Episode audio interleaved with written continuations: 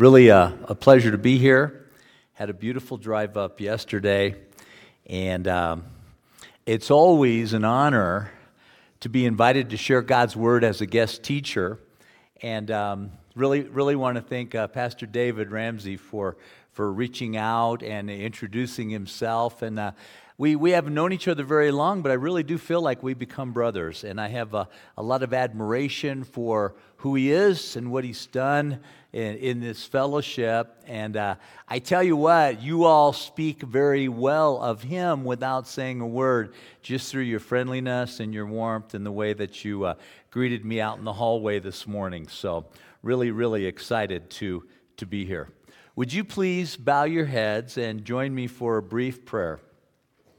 May the words of my mouth and the thoughts of my heart be pleasing to you, O God, my rock and my redeemer. And I pray that for everyone in this room this morning, Lord, that we could put away our worries, our concerns, our cares, to uh, forget temporarily about the to do list of things that we want to rush into this afternoon or that will face us on Monday morning as we head back out into the world. Let us cherish this time with you and listen for how your Holy Spirit may speak to each of us individually during this brief time together. And we pray this in Jesus' holy name. Amen. If you have your Bibles with you, um, you can mark them in two places where we'll spend most of our time today Psalm 39 and Ecclesiastes 7. Uh, both in the Old Testament are two main scriptures, but we'll explore some other things. What we're looking at today is always hovering nearby, but rarely spoken of. It's commonly referred to as the end of our life or death.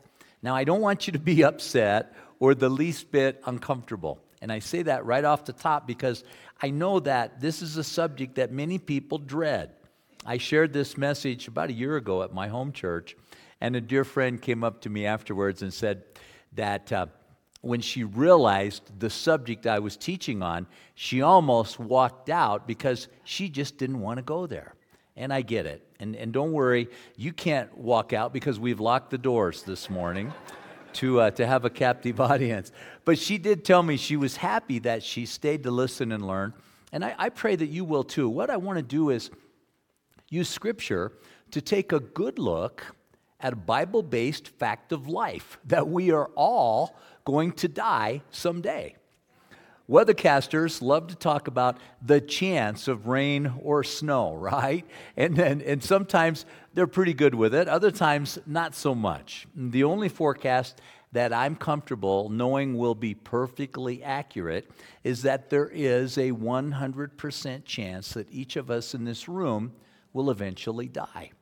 And it puzzles me that so many devoted Christians seem to be unsure about dying, afraid of death, some just a bit, others deeply fearful, don't even want to talk about it or, or mention it. I've been a pastor for about 13 years now, and I've had people tell me, oh, I'm not going to write a will or prepay any of my funeral expenses because then I'm going to die. And I always say, guess what? You're going to die anyway. the Bible teaches that true believers are promised an eternity with God and Jesus. We talk about it do we believe it? If we do, we need to live it because that's going to be fantastic. It's really beyond our imagination. Yet, for some reason, our human nature is to hesitate about death. And, ladies and gentlemen, no matter what your age, it's time to seriously realize the clock of your life is running down. And this morning, every one of us is 24 hours closer to our death than we were yesterday. So to me, it's critical that we have a solid understanding of how brief the life we live right now is going to be. And, and to me, our key is a clear understanding that we don't have much time left in the big scope of things, regardless of what your age is. So, welcome to a message called The Brevity of Life. And my first scripture, I think you have it on your, your handout, Psalm 39, 4 and 5. Lord, remind me how brief my time on earth will be. Remind me that my days are numbered, how fleeting my life is. You have made my life no longer than the width of my hand. My entire lifetime is just a moment to you. At best, each of us is but a breath. That was written by King David back when life was incredibly difficult and dangerous, before any of our modern conveniences, medical advances, or safety procedures we take for granted today. Don't you love how they're all over us to be safe? Somehow we all survived riding standing up in the back of pickup trucks, and that's just verboten now. right? But, but we are taking steps and, and, and, and, and, and trying to be more careful. Rare back then was the family who didn't lose at least one, if not several, young children to death, and many, if not most people, didn't make it to the age of 40. Now, these days, there are a group of people in this world who make their living, spend their lives studying our lives, and we call them actuaries. They've developed systems and mathematical formulas that dependably predict how long we can expect to live. Our life expectancy will vary depending on our current age, the year we were born, our sex, race, where we live, as well as habits, behaviors, practices that we bring into the equation. A baby born in the U.S. in 2021 has an estimated life expectancy, according to the latest report from the National Center for Health Statistics. Yes, I do a lot of very interesting reading. Uh, over 70 years. For women, it's 79.1 years. For men, 73.2. But it averages out to a number I'm going to use for the rest of today's message 76 years is the average. Now, if you're 20 or 30, that number, 76, probably sounds like a huge amount of time. But any of us in the room, my age or older, will promise you that it's not. And the older you get, the faster time goes by. I always like to say it's like a roll of toilet paper. The closer you get to the end, the faster it disappears, right?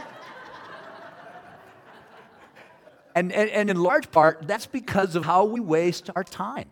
And our next scripture, Psalm 39 6, talks about that. It says, We are merely moving shadows. With all our busy rushing, ends in nothing. We heap up wealth, not knowing who will spend it. And the author is saying we hustle and bustle and hurry and we work, work, work, but still we worry and we buy and buy and buy and then we die.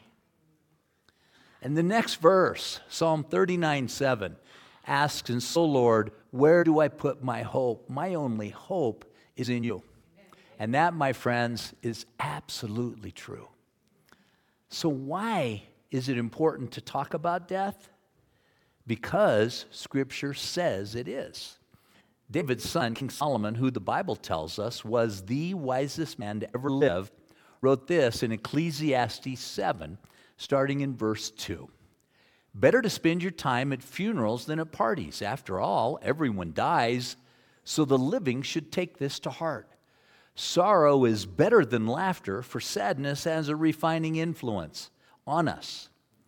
A wise person thinks a lot about death, while a fool thinks only about having a good time. Now, I want to clear about what this does not say. It's not telling you that you can never go to a party or a celebration with your family, friends, loved ones.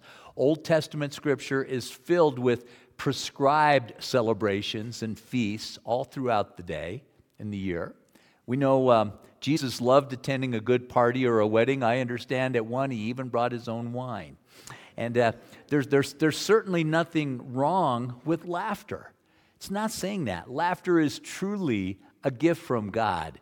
It's relaxing, it's refreshing, it's incredibly good for the soul. But Solomon is making an important point. And if we look again at verse 3, it says, Sorrow is better than laughter, for sadness has a refining influence on us. We don't use the term refining a lot these days, but to refine means to purify, to remove the imperfections. Bible talks about refining gold and silver to make it more pure, more valuable. And sorrow, refined, used the way God intends, can make us better, wiser, stronger. It can help us to realize that we've got junk in our trunk. And once we identify the garbage we've been hauling around, we can start to clean out the gunk. Sadness about a death can motivate us to look into what we might have done differently during a person's lifetime. The things we would have, could have, should have done with them or for them, or said to them that we never got around to and wish we had. The reverse is also true. The things we did or said that we now regret, that we wish had never, ever happened. Most of us have attended funerals where it's obvious that the person made a long series of poor choices along the way, and the list is endless alcoholism, drug abuse, overeating, underexercising, chronic carelessness in their health lifestyle, or a series of risky, ungodly relationships or habits. Now, hopefully, we never sit at a funeral and judge the person whose life we are there to remember. Scripture makes it clear that's not our job. Jesus will take care of that. But there's nothing wrong with us learning from that person's examples both good and bad. And any death should help us take a better look at ourselves through the lens of Scripture. A funeral or memorial service should encourage you to take a deep and honest look inside your own soul, to ask yourself questions like Am I living a life that pleases Jesus?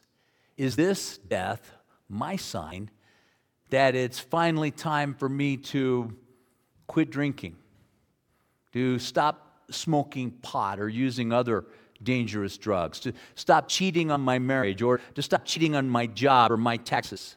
Be more intentional about those I love, to rebuild a relationship that I let fall apart, to finally get right with God once and for all to finally be baptized. You know, we live in a region of the world where I know a lot of you were baptized as children, and your parents did it as, as a loving example. But that's not what Scripture teaches us. As adults, we are called to be baptized of our own free will. Jesus said it must be done. Now, those kinds of things we just went through are each valid thoughts and most likely prompted by the Holy Spirit speaking quietly but powerfully into your heart. Please do not ignore when those kinds of things happen. Uh, so many important thoughts could go through your mind at a funeral, and I've been to a number that have encouraged me to institute positive change in my life. Funerals of good and godly people who truly loved Jesus and did their best to serve the Lord's kingdom for years. They inspire my desire to, to, to lift my hands higher, to reach out to the Lord and, and pray, Lord, use me in the same way that you did him or her. The death of someone who visibly followed Jesus should never bring us down, but lift us up. It should encourage us. When, when someone who truly loves and serves the Lord takes their last breath, I recommend that in our sadness, that in our sorrow, we should deliberately fill our lungs. Breathe deep. And just think and be amazed at the intricacy of all that is involved in that seemingly simple act of filling our lungs with oxygen, of sustaining our life for a few more moments, and how it works with the rest of our body and our mind. They're passing from this world ought to encourage us to realize all the joy that is around us, the, the incredible scenery, you folks know you live in a very, very beautiful place. Not everybody gets that. What about the variety of people Jesus places in your pathway and the wonderful blessings and gifts, our children and grandchildren and brothers and sisters in Christ that we've been given in this amazing, living, breathing creation of God Almighty that we call our life? Every single day we wake up above ground should be a great reason to praise the Lord. And she said it a few minutes ago this is the day the Lord has made. I will rejoice and be glad in it. That phrase or something very similar should be the first thought that we have every morning when we wake up, no matter how tired we are, regardless of what we're facing. But we can't forget, every minute we're given on this earth comes with responsibility. And we must learn to recognize the opportunity to learn something informational, to do something sensational, and to share something transformational about Jesus. That should be part of our daily activity. Now, I mentioned the average American has a life expectancy of just a little over 76 years. So I'm going to use my prop here, my tape measure, as a visual aid. And I'm going to pull it out to 76 inches, each inch representing one year of life. Now, of course, 76 is just that average we talked about. Anybody here over 76? Raise your hand, hold it up for a minute here, be proud. You, you, yes, yes. It is, it, it, it is time that we get back to honoring our elders. And, and don't let anybody call you old. You are now above average, okay? now, many don't make it to the age of 76, not even close. I had a good brother named Josh, Joshua Link. He passed away just a little over 40 years of age from colon cancer. That was totally unexpected. It's a disease we don't even start screening for until we're 50. He was such a good and godly young Christian man, faced his death head on with gusto, preparing his, his two sons and his wife. I know many of you probably had friends that, that passed away from COVID or during the, the COVID shutdown, people way too young, in their 40s, 50s, 60s, heart attacks, strokes, kidney disease, taken way too many good and godly men and women, and even children from our church family, much earlier than anyone could have ever imagined car accidents are, are, a horrible thing. Um, we, we, we, we lost two wonderful lives in, in Farmington just about a, three, four weeks ago. Just uh, visited a young lady in the hospital this week in, uh, in, in, in uh, critical condition. She'd been in a car accident with her mother it wasn't their fault, but her mother passed away right beside her. And here's this 18 year old girl heading out to life on her own. And I've buried so many little kids, as well as a lot of teenagers and very young adults sons, daughters, sisters, brothers, husbands, and wives. These are each precious lives. Now, of course, there are a lot of folks who live a lot longer than 76 a lot longer. I've been blessed to know a few who've made it to 100 or longer. I was just uh, out, out in the foyer talking with somebody who just got to go up and, and celebrate in Kansas for her dad, dad's 100th birthday, talking about how beautiful that is. I had a wonderful brother named Bill Fry who made it to 97. Another very good uh, brother at church named Stan Farmer lived to be 93. Both of them were good, godly examples to me in my early days of being a pastor. And I mention them because all too often we tend to only think about the quantity of life as opposed to the quality of life. And these guys were close to the same age, but they were very different. Bill was pretty active right up to the last few weeks of his life. Stan, also a deeply devoted Christian, served our Lord in many different ways for decades, but the last six, eight years of his life were incredibly difficult, and he spent months in the hospital, long periods of time recuperating at home, unable to really do anything, go anywhere, couldn't even, couldn't even care for himself. And I say this because tend to forget that just because we're alive doesn't mean we're going to be fully functional and capable of actively serving our Lord all the days that we're still breathing. So please don't make the mistake of assuming you've got a lot of time to get around to doing the most important things in this life. So many of us make excuses. We fool ourselves or we flat out lie. Well, I'll start to serve the Lord when I get a little more time in my life. Once the kids are older, well, when they start school, after they graduate from college, once I get a better job, well, maybe after I retire, when, when we buy the house, once we sell the big house, then I'll start serving the Lord. Sound familiar? I'm guilty as charged. Procrastinate on opportunities God sets in our pathway. We say we're just waiting to get started or putting them off because we are so busy. And I have to remind myself all the time busy is one of the enemy's best tools. It fools us so often to think we're doing something important when it's really not. Truth is, we are often simply ignoring the call of the Lord, and I know because I've done it. As a young believer, I was really attracted to the idea of going into the youth detention centers, into the jails for young men, and teaching God's Word. It took me about two years to, to get it done. And once I did, I was so glad. But I look back at the two years that I wasted. Very similar when I was. Um, called to become a pastor later in life. I was in my early 50s and I argued with God for a year. Don't you know how old I am? And I've got this career and my wife will leave me and this and this and this. uh, and, and we put it off too long and then we're sick or deaf or blind or disabled. We tend to wait and then it's too late. So I, I want to point out that you might live to be 76 or 86 or even 96, 97, like my friend Bill Fry did, but not be functional for the last 10 or 15 or 20 years of your life. Even through these last 35 wonderful years of knowing our Lord, yes, I got a very late start in coming to know Jesus. It's been a huge blessing to me but along the way, there have been way too many missed opportunities to serve Jesus that I wish I'd started earlier on. When we look at the scriptures about the brevity of life and the way that God desires us to live, the deeper meaning should move our thoughts from depressing to refreshing. And instead of looking back at all the mistakes we've made or the opportunities that we've missed, we should begin looking forward to all that Jesus promises.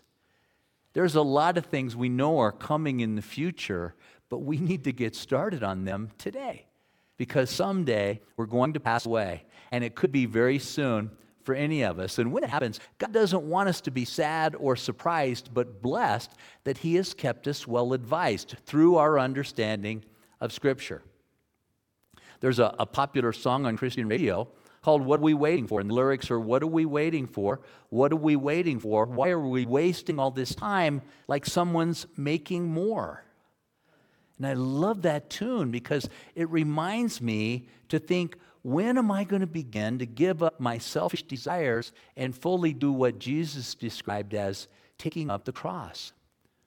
Those who live by the standards of the world are going to hear this message about the brevity of life and start thinking right away about all the cool and costly things they've always wanted to do before they die. The exotic trips they want to take, or the good impressions, or big business deals they still need to make. But let's go back to a scripture mentioned earlier in Ecclesiastes 7. A wise person thinks a lot about death, while a fool thinks only about having a good time. Is that your goal in life? To have a good time? Or are you working really, really hard, but for the wrong things? Are you busting it 16 hours a day for a promotion so you can buy a bigger house and then travel the world staying in other people's houses with the, the Airbnb craze? While your wife and kids are kicking you out of yours because they never see you during the week? Or is your desire to become well known, a household name with lots of fame? Is that really what this brief life should be all about? And, and what's wrong with waiting until later to serve Jesus? What have we got to lose? A lot.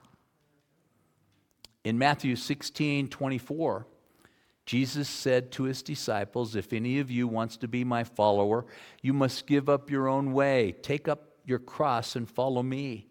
If you try to hang on to your life, you will lose it. But if you give up your life for my sake, you will save it. And what do you benefit if you gain the whole world but lose your own soul? Is anything worth more than your own soul? A wise person sets their heart not to follow the rest of the world, but to follow and live by God's word. You're going to read that passage and recognize the very limited time left in this life and dedicate your remaining days to serve the kingdom of God.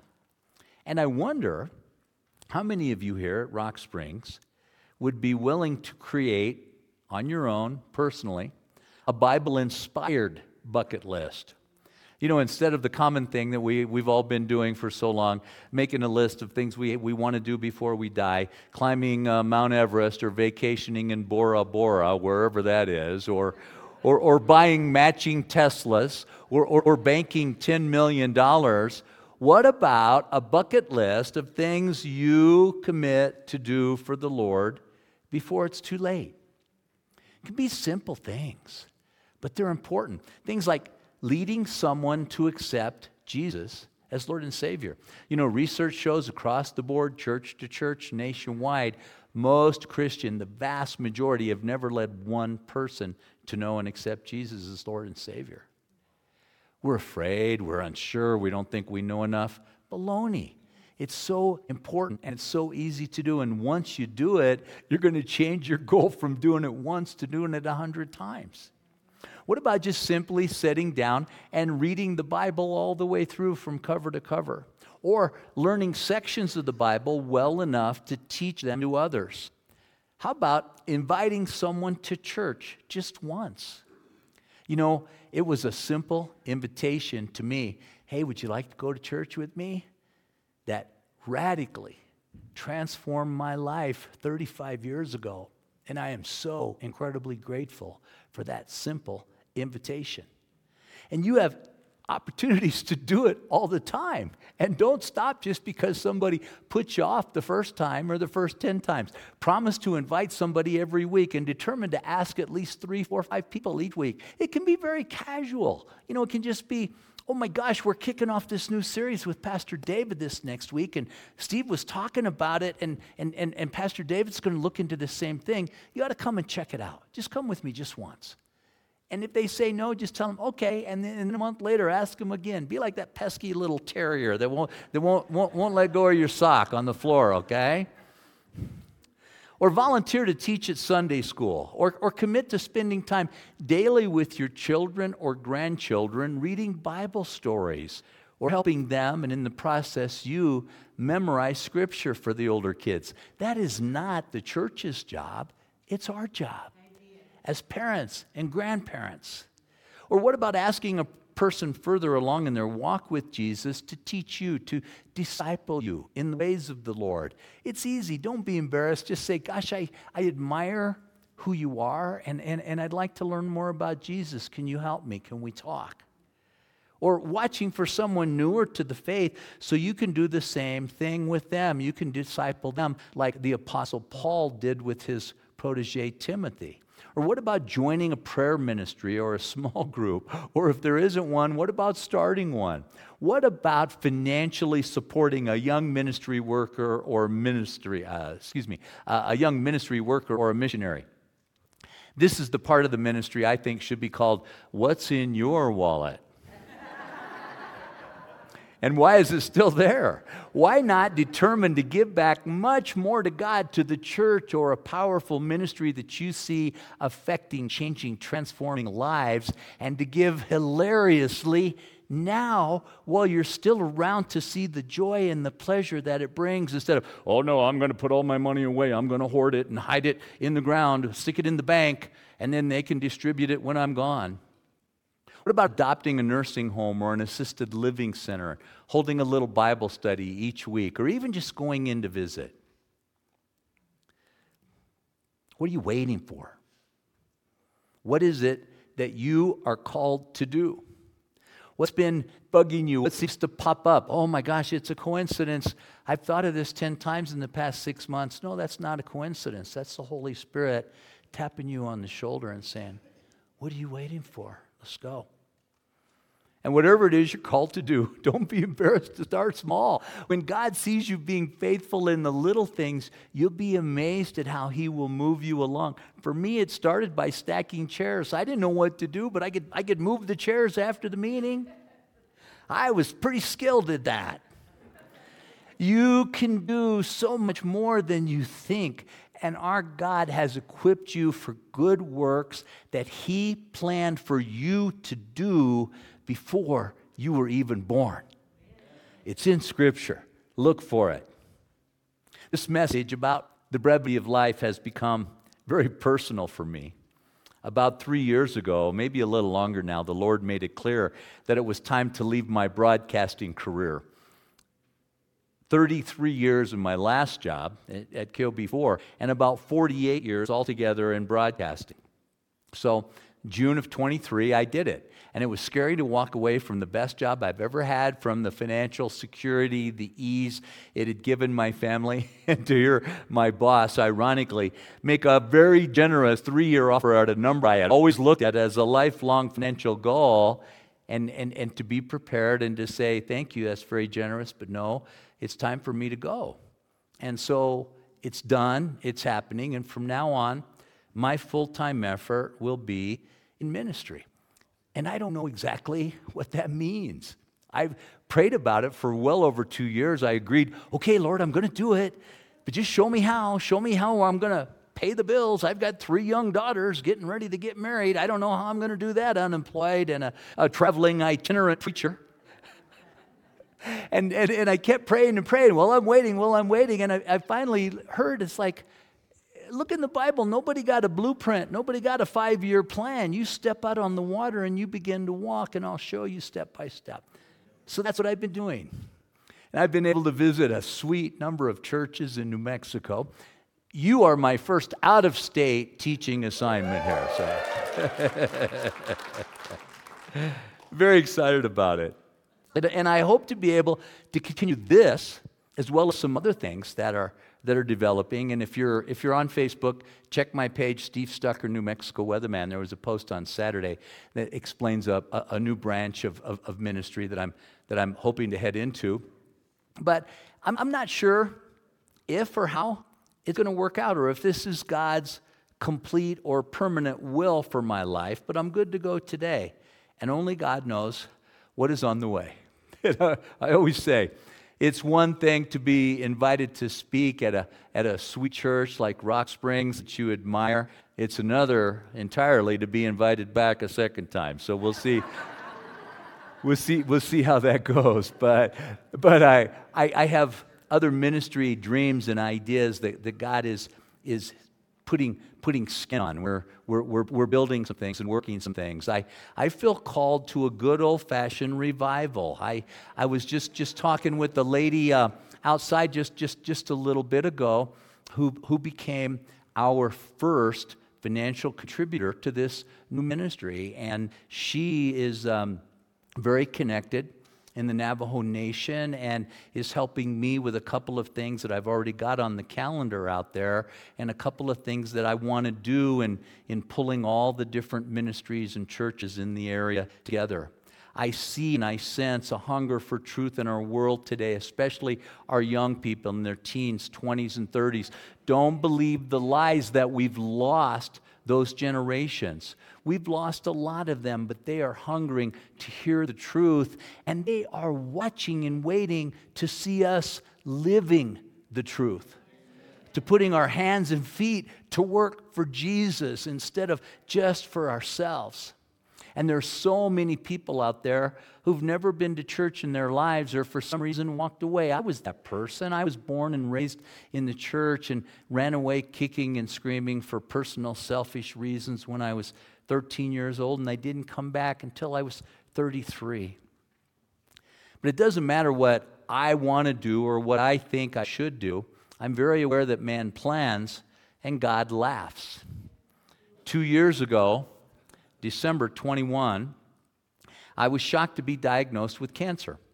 Kept it with my, uh, by myself, to myself, for a little over a year, and I only shared it with my immediate family and closest friends, my, my boss at the TV station. I wanted some time to process it all and step up uh, to the front for this, for this demonstration here. Um, I wanted to, to use the tape again to show you that um, here's, here's 76 years, the, uh, the average. I, uh, at the end of the year, last year, turned 68, so that's right here. And I want to do this as I repeat a scripture we read earlier. You have made my life no longer than the width of my hand. My entire lifetime is just a moment to you. At best, each of us is but a breath. Now, I know some of you have or have had cancer, or you've lost someone you loved deeply to this wicked disease. Many of you have suffered greatly over the past 10 years, 12 years. God has put so many people with cancer in my path, and man, have I seen a, a wide variety. A lot of them have gone on, they feel they're cancer free, they're survivors. A lot of them have gone to be with the Lord, and I, I've seen everything in between. Hearing a doctor say you have cancer is truly a wake up call. Amazingly, for me, it's brought me spiritual peace like never before. There's a, there's a scripture in Isaiah 26 3 that I pray almost every single day, sometimes multiple times during the day if it's a rough day. You will keep in perfect peace all who trust in you, all whose thoughts are fixed on you. Trust in the Lord always, for the Lord God is our rock. That scripture has comforted me hundreds of times since my biopsy. And Jesus has brought me peace beyond description. I have not asked God to take my cancer away, but I do ask Him nearly every day to show me a way to use it for His kingdom. And never once, so far, has He allowed me to feel sorry for myself. I'm tired a lot, but you know that's probably just age more than anything. To the contrary, I feel incredibly blessed, I, especially by others with cancer, that He has placed in my path to help me. And I know many who are fighting much more serious types and conditions, yet they've all been incredibly encouraging to me, both through their willingness to listen and the advice they share from the experiences they've gone through, but even more importantly, the examples they set. A man with great and successful ministry experience all over the world has become a mentor to me. Been very blessed to have him just come to me and insert himself into my ministry life over the past couple years, really struggling with aggressive, deadly cancer. But he calls me over to meet with him in his house. He sets up meetings with me with other pastors. He's designing a, a, a radio uh, series for me and, and, and has grand designs and dreams that are much bigger than I could have ever imagined on my own. And a dear sister in Christ, Debbie Fillion, has been fighting rare deadly cancer for almost 10 years now. We've lost count of how many different rounds of chemo and radiation she's been through, and at times the, the treatments have made her so sick. She has told the doctor, No more. Stop. I'm ready to go meet the Lord. But then, after a while, each time so far, she's regained her strength and prayed and started again. But one thing Debbie has never stopped doing through all this is faithfully serving Jesus in a wide variety of ways. She still takes care of the little babies at our church on Sundays during our service, and she's a regular at the cancer center, not just when she's being treated, but as a servant, a volunteer. She shares and prays with those who are hurting. She looks for every opportunity to encourage anyone and never misses a chance to share her soul about Jesus who He is and what He promises to do for all of us. Debbie was a, a small lady to start with, and she's lost quite a bit of weight through all this. She's probably about close to half of my size. Uh, my very first biopsy was very painful and caused a an infection that made me pretty sick for a couple of weeks. And I'll never forget, I had an appointment to go see my surgeon, and I'm trudging through the hospital like a man that's 90 years old, walking, walking slowly towards the escalator. And who should appear around the corner with a wheelchair but little Debbie? Oh, hi, sir. Would you like a ride after the doctor? And I'm like, over my dead body, you. There was no way my pride, my, my manly pride, would let me be pushed into the doctor's office by a lady half my size. But even though she's little, she has a heart for Jesus, the size of New Mexico and Colorado put together. And she's been such a godly example for me faithful, strong, steady through all her ups and downs, the pain, the disappointment. Never once has she taken her eyes off the prize. She's focused on Jesus, and she reminds me to do the same. And I tell you this today so that you can do the same thing no matter what you're going through. It might be something far from cancer. It could be economics or with your job or with those in your extended family or, or, or, or things that have come upon you that you had no part in, or maybe from mistakes that you made in your past. before you changed and came to walk with Jesus. But it's important that the world sees us living for Christ, living with Jesus every step of the way. We can't just be Christians in this room and then go out and act like everybody else. I announced my cancer publicly on social media at the beginning of uh, 2023, not to gain any sympathy or pity, but a couple things. I wanted to raise awareness of the importance of early checkups, especially we men are really bad about ever going to the doctor. And I went to the doctor uh, begrudgingly for something else. I was having a lot of chest pains and thought I might have some heart issues because my family has a history of that. Turned out that that was minor, but I found cause of the chest pains was something intestinal. But in the process of all of that, I discovered my cancer. So I'm, I'm a big campaigner now of just go in and get a checkup, men and women both. I would have never known, and it could have been much more serious, much more of a problem. And also to take away the shame of a disease like cancer or any other disease, whether it's Parkinson's or MS or whatever, that we don't have any control of. There's nothing shameful about that. As a matter of fact, if we do it the right way, we can use it for the kingdom because my goal is to use my situation as an opportunity to public, uh, publicly share my faith in Jesus Christ as Lord and Savior while I still have time. Now, all that said, please don't, don't, don't be concerned for me. My numbers are all over the place. They went down greatly for two consecutive visits. And I can't tell you what a blessing it was to uh, have my surgeon say, Steve, I have no idea what you're doing to make this happen, but keep it up. And I was able to just to look him in the eye and smile and say, Well, I have great faith in Jesus, and I've asked him to show me how to use this for his glory. Next visit, my numbers went up 50%. and six months later, up again. And that's where we are right now. And it's easy to say, we trust the Lord when things are going great. My true test is coming, and I am determined to pass it with love in my heart and the name of Jesus on my lips. And I know that whatever you are facing, you can do the same thing if you set your heart and your mind to it. You know, I did not know Jesus 40 years ago when I came to live in New Mexico. So this has been a very special anniversary year for me. Telling others the truth about Jesus, infinitely more valuable than amassing wealth or any amount of fame or public acclaim. I was given a, a, a lot of attention on my thank you tour as I traveled around the state to different communities, and I was uh, given some, some, some really nice honors and awards that don't matter to me. I'm very thankful for receiving them, but they don't make a bit of difference to Jesus. He's not impressed, and neither am I, and nor should you be. All God cares about is my desire, your desire, to make our hearts one with His, to live the rest of our days in His will. Not my will, Lord, but Thy will, Lord. And I apologize for kind of wandering off to talk about me so much. I just am trying to use portions of my life to relate to yours because it's the same for you.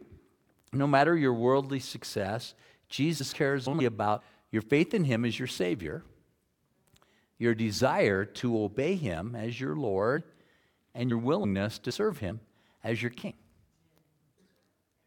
You ever think about your own funeral? I told my 21 year old daughter a couple weeks ago, I think I'm going to pre record the service and do my own funeral. she was appalled. But, you know, when we think about it, if you do, please don't be concerned over what we will say about you. All that matters will be what He has already said about you. And we pray it is something along the lines of, Well done, good and faithful servant, enter into your reward. What's your story? Your timetable to get right with Jesus. What are you called to do with the time you have left in this world? And maybe you don't really know. Maybe you've been kind of fighting it. Maybe you're still wondering. But I say be aware, be alert, and be available. You might not be called to, uh, to be the next Billy Graham. I know I'm certainly not. But it could be the, the little kid next door who has nobody to care for him. It could be the person at work who is such a pain that can't get along with anyone. And when we look inside, we see, well, I really had no clue of what she was going through. When will you begin to answer the call to obey, to serve that Jesus has placed in your heart? And as we think about that, almost all of us could start with a list of a few simple or important things that we could work on along the way, day to day. Apologies to make. All of us have those, right? Forgiveness to ask for. What about a good old fashioned letter? My handwriting is horrible, but I set, out, set down and typed out a nice long letter to my 92 year old Aunt Margie. She's the only living relative I have in my dad's side of the family to let her know how special and how wonderful she is to me and how precious she is to so many others. And I promise you have folks like that in your world. What about finally figuring out a way to block away quality time with the Lord every single day, getting to know Jesus? I could get caught up and get busy. And man, I've just been making myself to sit down and put away the electronics and to ignore everything else and to dedicate 15, 20, 30 minutes to just reading God's word and meditating on it and thinking about it. And more important than anything else, the opportunities we have left to share the eternal rewards of following Jesus with others. You know how He's changed you, how He's still changing you, because I promise He's not through. Scripture teaches it's a constant process all the way up until the moment we see His face, when we are finally glorified or, or perfected in His presence. It's important that we share what He's done. If somebody walked up and gave you the keys to a brand new Mercedes and said, It's yours, take it, free gift you would kill yourself telling everybody you knew what had happened to you. Yet, most of us, many of us in this room, have been, giving a, have been given a free gift, much more valuable, through our relationship with Jesus, but we're kind of shy. We don't want to offend anybody. We don't want to be canceled.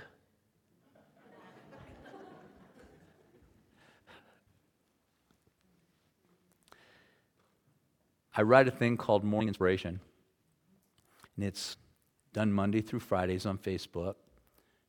We also email it out to people if you prefer to, to receive it that way. But it's just an exercise for me that makes me, through my obligation to the people that are expecting it each morning, to spend some time in God's Word. So it'll be a, a, a short verse or two of Scripture and a paragraph or so that goes along with it to, to explain it and I wanted to share one from recently. It says, We live our lives beneath your wrath, ending our years with a groan. 70 years are given to us. Some even live to 80, but even the best years are filled with pain and trouble. Soon they disappear and we fly away. Who can comprehend the power of your anger? Your wrath is an awesome, or is as awesome as the fear you deserve. Teach us to realize the brevity of life so that we may grow in wisdom. And that's from Psalm 99 through 12. And I apologize to the uh, tech crew that I did not include that. So if you were scrambling for it in the booth up there, that's my bad. But this passage might sound negative, but I appreciate the brutal honesty. Even though the truth hurts, I'd rather be realistic than caught by surprise. And over the past 10, 15 years, I've dealt with such a great amount of death, disease, and disability. Mostly through those I care for as a pastor, some by difficult personal experience with family members. I'm always amazed at how shocked we are by these facts of life. We grow old. We lose many, if not most, of our physical abilities and even sometimes our mental clarity. We experience significant pains and problems, and then we die. And regardless of your age now, odds are high that many difficulties are coming your way. So recognize that our time here is incredibly short. As I shared with you a few moments ago, this morning inspiration says, I've been blessed to have friends live into their mid 90s, and I'm close with several in their mid to late 80s. All of them suffer physically. Most experience significant pain and loss. Yet those who truly know Jesus are a wonderful encouragement to all who know them. They realize their days are short, and that brings recognition to the beauty of each day and an urgency to serve the Lord. In your 50s and 60s, don't lie to yourself by calling it middle age. Who lives to be 120 anyway, huh? the truth is, the truth is, uh, not all of us are going to make it to the 70 or 80 referred to here. Too many promise they'll do things for God later and then put it off until it's too late. Don't waste your best years chasing the wrong things. Commit to giving Jesus his due all the way through the best years he is giving to you. So again, I ask, what are you waiting for? When are you truly going to begin to step out for the Lord? Are you going to wait until you're 76 to finally make an effort to do a mission trip to Mexico to rebuild that children's orphanage? Or to start sharing your wealth and financial resources with those in the mission field? You're going to wait until you're 86 to volunteer to go over to one of the public schools and teach reading to a student living below the poverty level so that you can speak into their lives and become friends with their family and eventually share your faith?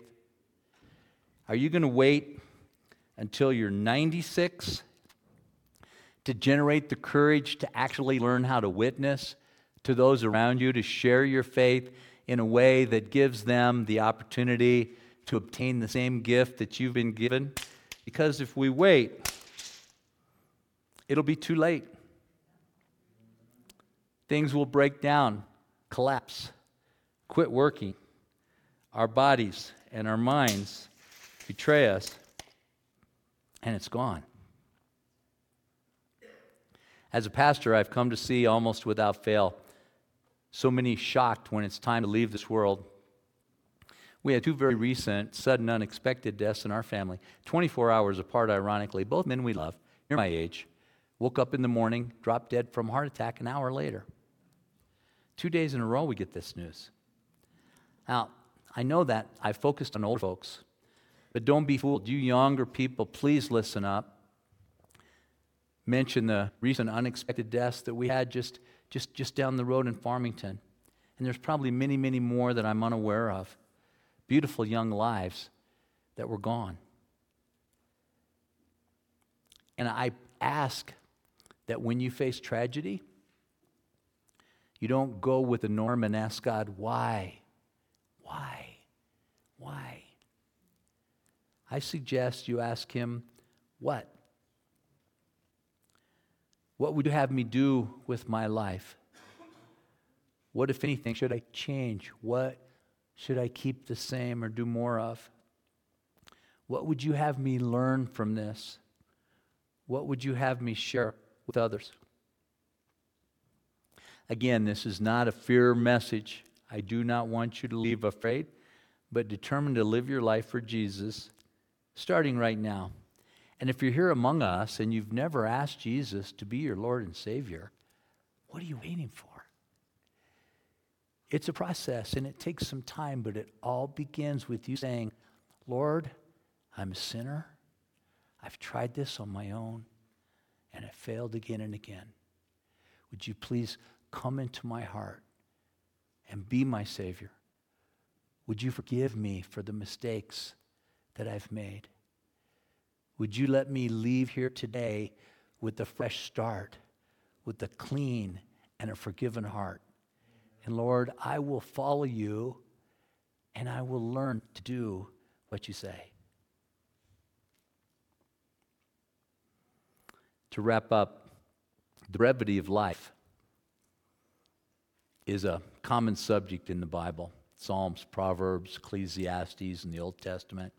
We hear quite a bit about it in New Testament too. James 4:14 is our next scripture. And it says, How do you know what your life will be like tomorrow? Your life's like the morning fog. It's here a little while and then it's gone. And even though we're almost done with the message today, I feel compelled to change the title because of Jesus. It's just a slight but very important change. And they gave you even a little, little spot on your handout to write it in. This message, the brevity of life, really needs to be called the brevity of this life. Because while I've pounded on you for a long time this morning about how short this life is, the next one is not. It goes on forever. And that holds true for both the good and the bad, paradise and perdition, heaven and hell. Both are forever. It's permanent, unchangeable. In John 11, 25, Jesus said, I am the resurrection and the life. Anyone who believes in me will live even after dying. Everyone who lives in me and believes in me will never, ever die. And that is an amazing thing and it's beautiful and it's given to us. There's no mystery here. Jesus lays out the path to eternal paradise in a way that is perfectly clear. We who faithfully do our best to follow his teachings and learn to live in his ways will live a life that is not only wonderful but goes on forever. Though we will die in this world, we will live with God eternally in the next. Now, two quick things before we go. This is not a message about salvation or being saved or going to heaven through works, through good works. We talked a lot about doing good things for the Lord, and that's very important. No, Scripture is very clear. We are saved through our faith alone. But these two things work together in balance. Uh, Paul teaches we're saved only through our faith in Christ. James tells us that faith without works is death. And they're not arguing, arguing with each other. They're showing us that through our faith in Christ, through our love of Him, we are compelled to do the good works He told us to do. It's all about loving Jesus with all we have. And he said, If you love me, do what I say. And what did he say? We all know he said to feed the hungry, to clothe the naked, to care for widows and orphans, to visit those who are in jail, to welcome the travelers and the immigrants, to take care of those who can't take care of themselves. And we can all do so much more in those areas. And if you're already doing those things, salute. Please forgive me. I don't mean to sound like I'm harping at all of you. I, I would look at this group and expect that a lot of you, perhaps most of you, are already doing these things. And I want you to look at today's message, in that case, as confirmation that you are in the express lane to be with Jesus very soon. And while you're working hard to do what Jesus said to do, don't forget to take as many people as possible with you. This is not a selfish kind of a thing, all right? We need to let everybody know. Not just to do these good works, certainly not to brag about them, but to let folks know why we're doing it. I've been blessed to lead a, a little organization, a nonprofit that I'm the president of. And um, our biggest branch is a ministry called Beds for Kids. We give free beds to families that need them, that are sleeping on the floor, on the couch, four or five to a bed. It was never my idea. I can't take credit for it, but God has done amazing things. It started with uh, a sweet little girl uh, in Shiprock, 12 years old with spina bifida, needed a hospital bed. Her auntie wrote to me privately, Can you give me a hospital bed? And I was like, Oh, no, a hospital bed? Who do you think I am, lady? And an hour or two later, it's kind of like God tapped me on the shoulder and said, You could ask. You know that ask and you shall receive thing? And so I asked. And God has such a wonderful sense of humor. The lady who had the hospital bed was a lady I knew. I was friends with her. She was already on the board of directors for the little nonprofit that I had founded for different reasons that has now become Beds for Kids, which, as of last week, has placed 19,000 people in free beds.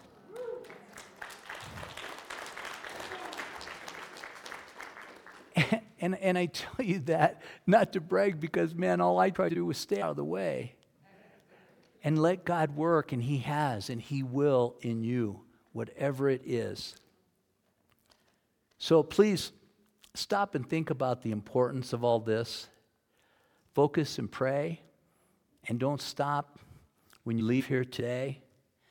There will probably along the way this week, next week, as Pastor David uh, begins his new series, which I'm very excited to hear about because I feel it's like such a great follow up to what I'm talking about today. Tough times are coming. People are leaving the church left and right. People that were church leaders are saying horrible, untrue things. But we've been warned this was going to happen. And I don't think we're yet in the end times, but I think we are right on the cusp. And we are going to be attacked. We are going to be disparaged. We are going to be lied about. Eventually, persecution and pain will come. And it's very, very important that we are prepared. And so we can pull together, but we can't just lock in and not care about anybody else. It's not serving its purpose from what our Lord tells us to do if we don't pull together and then go out into our community, out into our world to share His, his word. Please join me in prayer. Great Almighty God, thank you for your time to be with us in this room today through your Holy Spirit. Lord, I pray that you, through your magnificence, would overcome any shortcomings that I have in my abilities and my presentation. That you are touching hearts and minds as we speak, that those in this room are thinking about how parts of this message resonate with them or encourage them or point them towards something that they should begin to do or encourage them for something that they've already been involved with. Father, we're all such imperfect human beings, and none of this is intended to make us sound or, or look or act like we're perfect because nothing could be further from the truth, Lord. But that's the beauty of this, is that you accept us just as we are as sinful human beings, but you love us too much to let us stay that way. So thank you for that. Thank you. Like on an earthly basis, if it was a good coach or a good teacher, they wouldn't just let us go on making mistakes and doing things our way when they knew a better way to do it. So we thank you for inspiring us, for coming to this earth to suffer, to live in a way that showed us how it is to be done. And may we all do a better job of that each and every day that you gift us with life in this world. May we make a difference in the lives of others through our relationship with you. And we pray this in the powerful, mighty name of Jesus. Amen. Amen. Thank you all very, very much.